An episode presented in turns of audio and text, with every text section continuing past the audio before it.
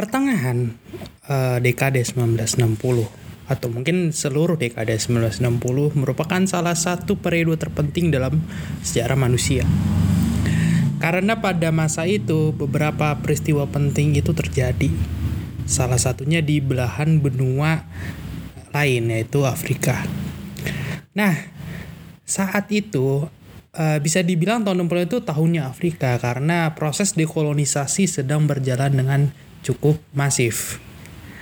Dekolonisasi ini diawali dengan uh, kemerdekaan yang diraih oleh Ghana atau yang kita kenal sebelumnya dengan sebutan Gold Coast atau Pantai Emas pada tanggal 6 Maret 1957 yang dipimpin oleh Kwame Nkrumah. Tetapi pada episode uh, pose episode uh, 5 ya kita nggak akan bahas mengenai Ghana itu mengenai gerakan Ghana itu ya tapi kita akan membahas mengenai hubungan antara Ghana dengan negara lain yang pada saat itu juga sedang melakukan ekspansi uh, dalam kebijakan luar negerinya ke negara-negara yang bisa disebut negara dunia ketiga, yaitu Republik Rakyat Cina. Jadi, uh, tunggu apa lagi? Yuk langsung aja disimak pembahasannya.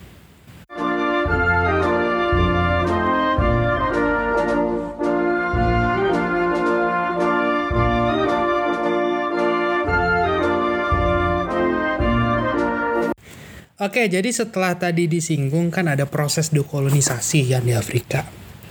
Dan yang menginisiasi, bukan menginisiasi, yang mengawali itu sebenarnya dari Ghana.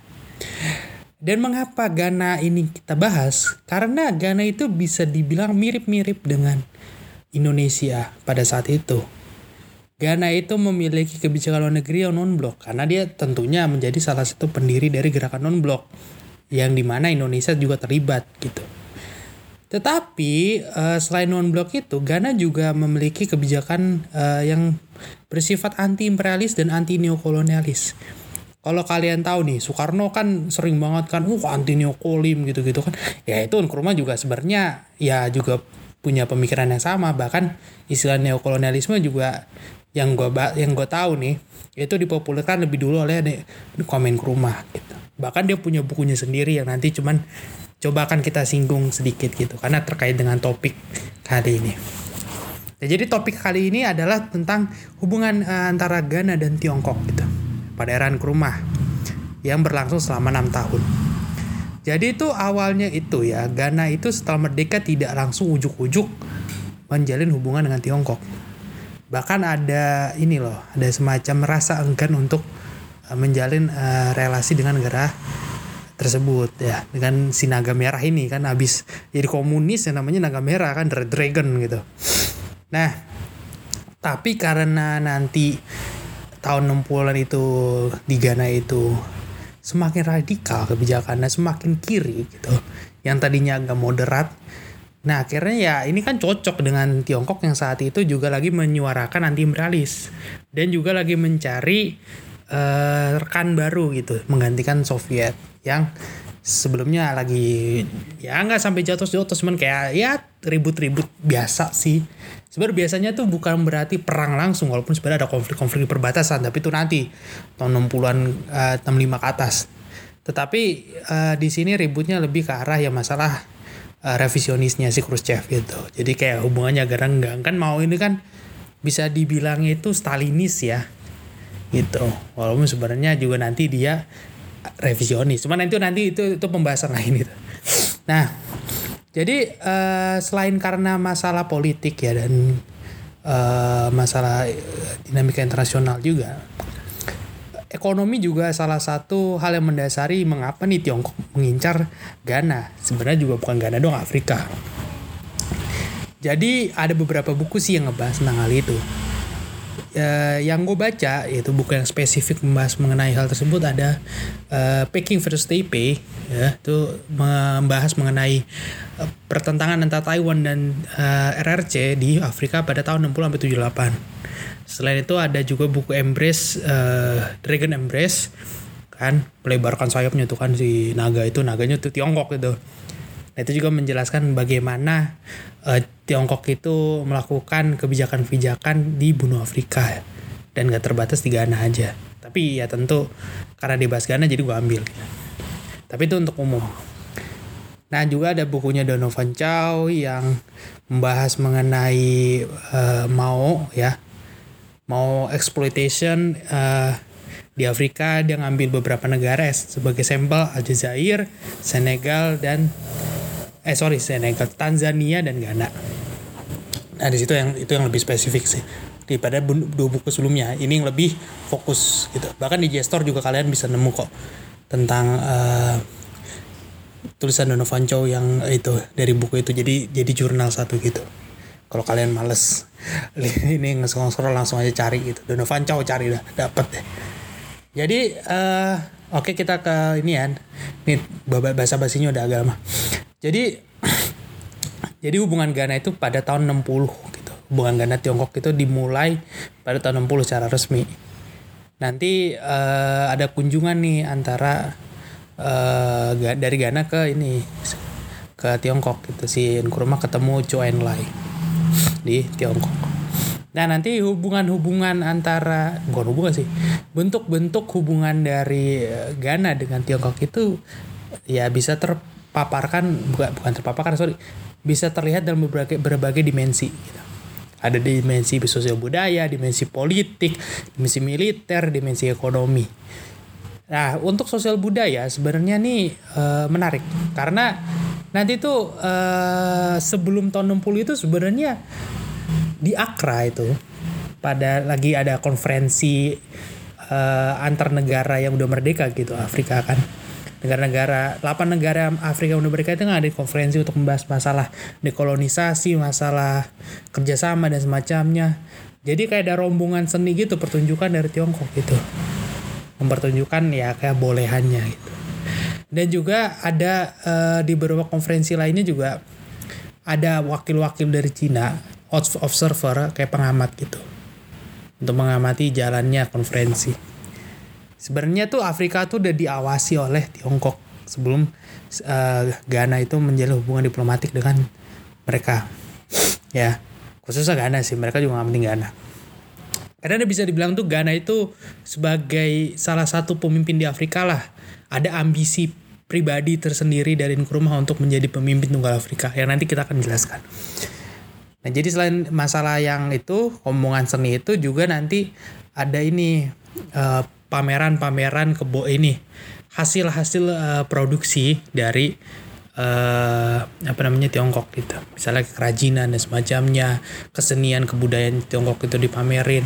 Karena nanti juga ada persaingan dengan Soviet. Itu dibuka jadi Brest Dragon tuh dijelaskan. Ada persaingan dalam pameran-pameran stand-stand itu di tidak hanya di sebenarnya di Ghana itu Tiongkok sih. Tapi kalau di negara-negara Afrika lain Soviet juga ini ikut serta. Gitu loh. Jadi uh, selain itu juga kantor berita juga ada di Accra di kantor permanennya.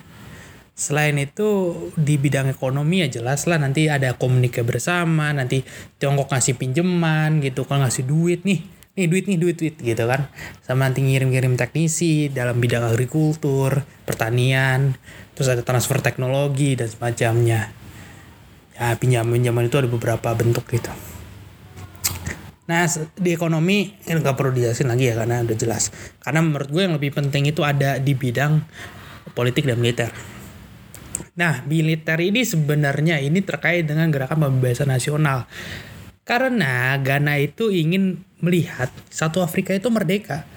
Karena di pidatonya Nkrumah itu dia bilang kemerdekaan Ghana itu sia-sia kalau uh, tidak di ini dihubungkan dengan pembebasan total seluruh benua Afrika. Our independence is meaningless unless it linked up the total liberation of the African continent. Karena itu dia tuh sangat-sangat getol banget.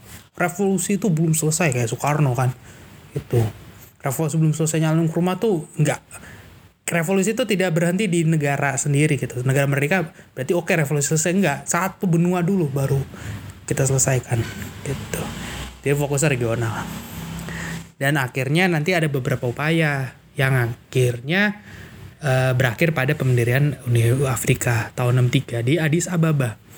Ada konferensi-konferensi, konferensi pekerja di seluruh Afrika, konferensi perempuan seluruh Afrika. Bahkan tahun 53 sebenarnya ada konferensi juga uh, sebagai lanjutan Kongres Pan Afrika yang kelima untuk membahas mengenai pembentukan Federasi Afrika Barat tuh pokoknya banyak deh konferensinya gitu konferensi-konferensi yang ngebahas mengenai masa depan Afrika khususnya dekolonisasi dan kerjasama antar uh, bidang ya. Saya ekonomi politik sosial budaya dan semacamnya. Banyak bisa kalian cari sendiri. Soalnya kelamaan nanti kok dijelasin ya. Nah karena konferensi-konferensi atau melakukan jalur-jalur diplomasi itu sebenarnya kurang memuaskan karena walaupun Uni Afrika dibentuk itu tidak seperti yang dibayangkan oleh Nkrumah sebenarnya. Walaupun sebenarnya Nkrumah juga cukup optimis tetapi dia pengen lebih gitu nah salah satu mengapa salah satu alasan mengapa dia agak skeptis dengan jalur diplomasi ya karena kuatnya kaum kaum imperialis ini menurut dia nih satu Prancis yang memegang atau mencengkram bekas koloninya. Gitu ya negara-negara bekas jam Prancis itu kayak Nigeria eh sorry Nigeria Inggris. Kayak Pantai Gading gitu-gitu. Terutama Pantai Gading ya sama Kamerun tuh wah tuh dua itu. Itu agak agak musuhan tuh sama Ghana tuh terutama Kamerun dan juga uh, kalau nggak salah Upper Volta Burkina Faso sama Niger. Ah Niger juga. Kalau Senegal dia agak-agak netral gitu. Tapi yang paling ini sih yang paling rebel nih ada namanya Guinea.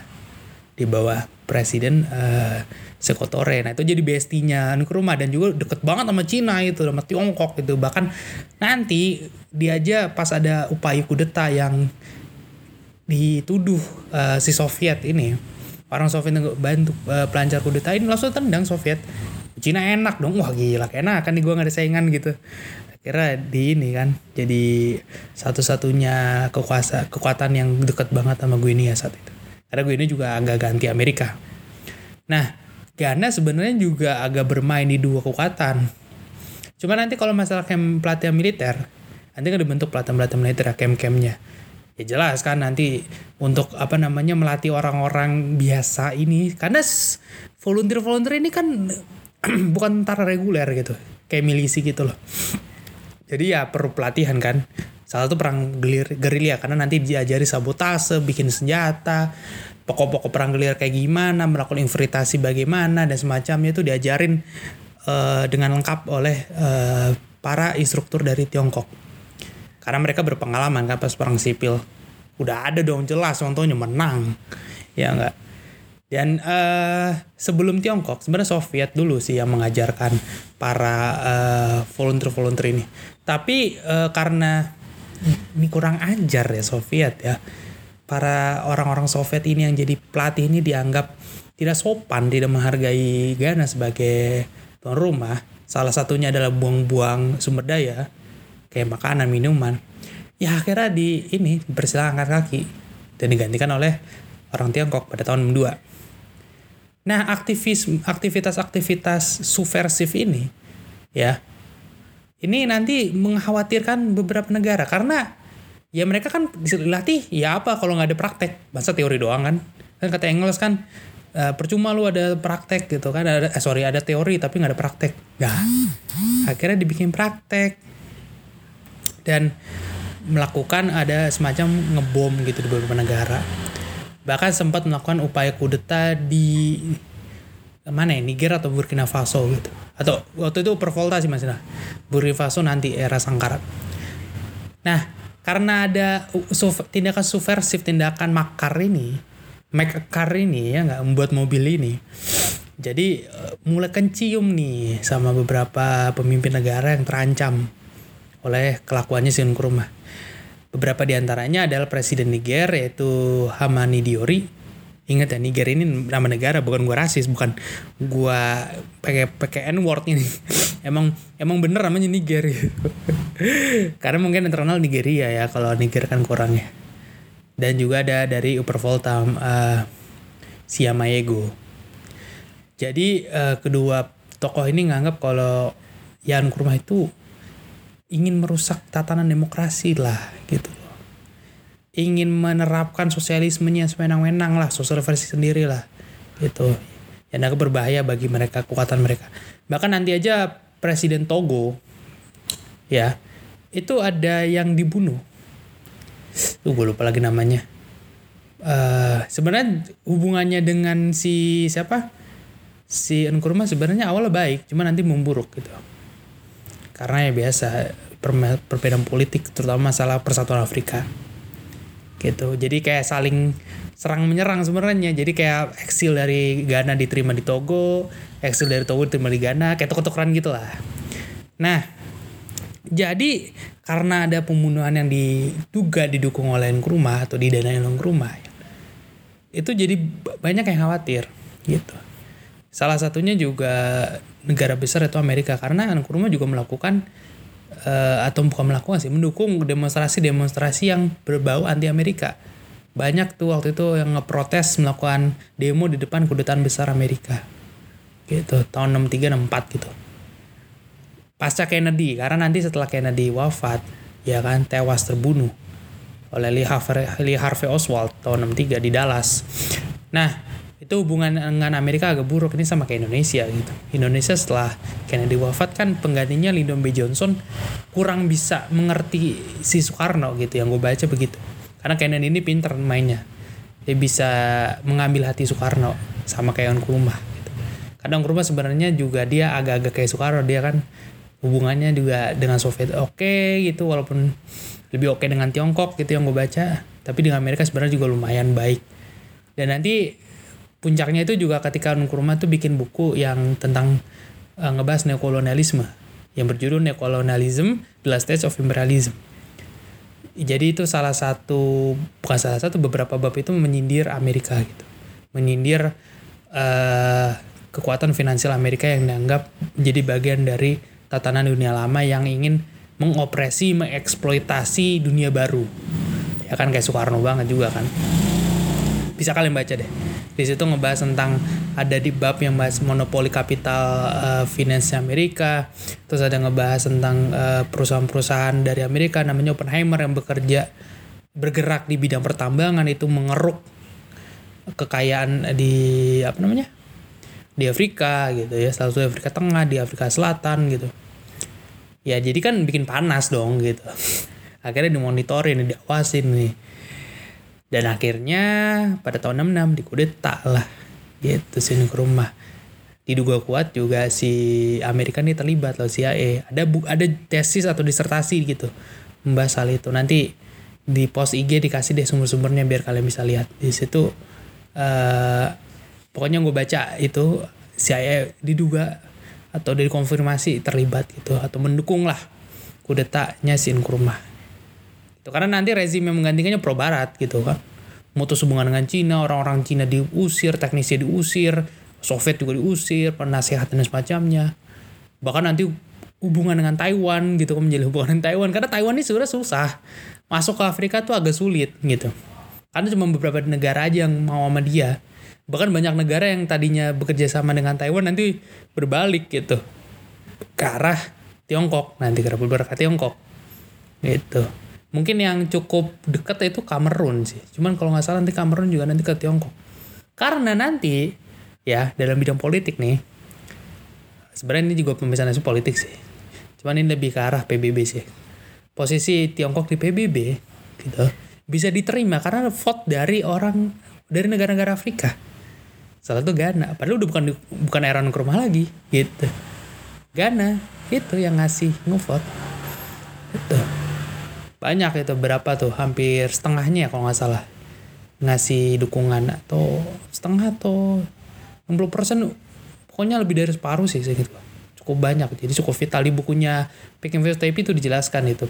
Peran penting dari Afrika di balik uh, keberhasilan Tiongkok menggeser Taiwan di PBB dan ya salah satu alasan kenapa Tiongkok juga mengincar atau mendekati Afrika ya itu dan akhirnya tercapai. Tetapi walaupun nanti Ghana ke Taiwan, ya kan, nanti Taiwan mengirim seminar-seminar agrikultur karena ya dia juga kayak gitu di negara-negara lain gitu. Negara Afrika lainnya kayak gitu. Tapi nanti tahun 72 ada kudeta lagi.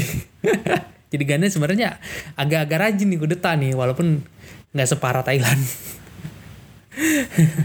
karena Thailand kebanyakan ini, dia juga beda-beda ini sih beda region sih cuman berapa kali kudeta sih. Kalau nggak salah dua atau tiga kali lagi sih. Tahun 80 kalau nggak salah 79 ya.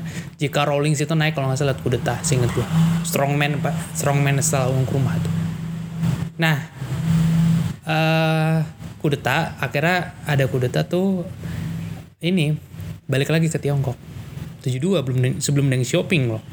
Apalagi nanti setelah Deng Shopping wah makin ini ke Afrika ya. Kalau tahu aja sekarang Afrika gimana? Ya kan Afrika tuh ekspansinya gila eh sorry Afrika. Tiongkok itu ekspansi gila-gilaan tuh pas era Hu Jintao ya yang gue belajar dari sejarah diplomatik Tiongkok itu. Dan gue baca juga di beberapa buku ya. Foreign policy-nya Tiongkok. Itu Hu Jintao itu bener-bener langsung bener-bener fokus ke ekspansi. Bahkan ya sampai di Afrika tuh ada pelajaran bahasa Mandarin itu diwajibkan di beberapa sekolah. Kalau nggak salah kayaknya uh, di Uganda di Afrika Selatan itu salah satu mata kuliah wajib. Itu Tirto pernah bahas gitu. Karena biar nanti bisa kerjanya gampang di perusahaan Cina tuh. Jadi buru-buru gitu proyek-proyeknya. Ethiopia kan juga di ini nama Cina kan. Jadi sekarang ekonominya agak maju nih di bawah Abiy Ahmed. Walaupun ya lagi konflik juga nih sama Tigray. Mungkin itu jadi pembahasan selanjutnya ini karena menak juga Ethiopia. Nah yaudah deh kayaknya udah 20 menit nih gitu. Sampai sini dulu ya uh, sobat kaos. Uh, kalau kalian ada kritik ada masukan ada uh, request tema langsung aja isi form atau enggak komen di IG DM di IG gunain semua sarana yang sudah kami sediakan jangan dilewatkan ya karena kami selalu open uh, masukan kritik ataupun requestan dari kalian gitu karena kami juga kadang buntu. Karena kami juga buntu tema apa gitu ya. gitu lah. Biar kami juga tahu nih kalian tuh maunya apa juga sih. Jadi kan kalau misalnya kami tema yang kami pilih kadang kan tidak sesuai dengan keinginan kalian. Jadi biar kami menyesuaikan juga gitu. Mendengarkan gitu. Ya enggak. Jangan tidak tutup, tutup kuping lah. Kayak ya, ya jadi deh bahaya. Dan kalian bisa cek juga uh, tulisan di Medium yang ngebahas tentang Tiongkok, ada tentang diplomasi Tiongkok. Itu tulisan Inggris uh, kedua ya, yang gue yang gue tulis yaitu Mr. D.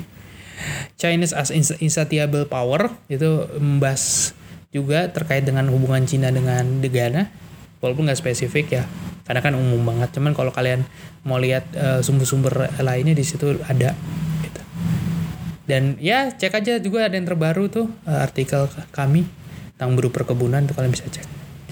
Oke sampai sini dulu ya uh, sobat kaos. Uh, sampai ketemu lagi di lain waktu. Ciao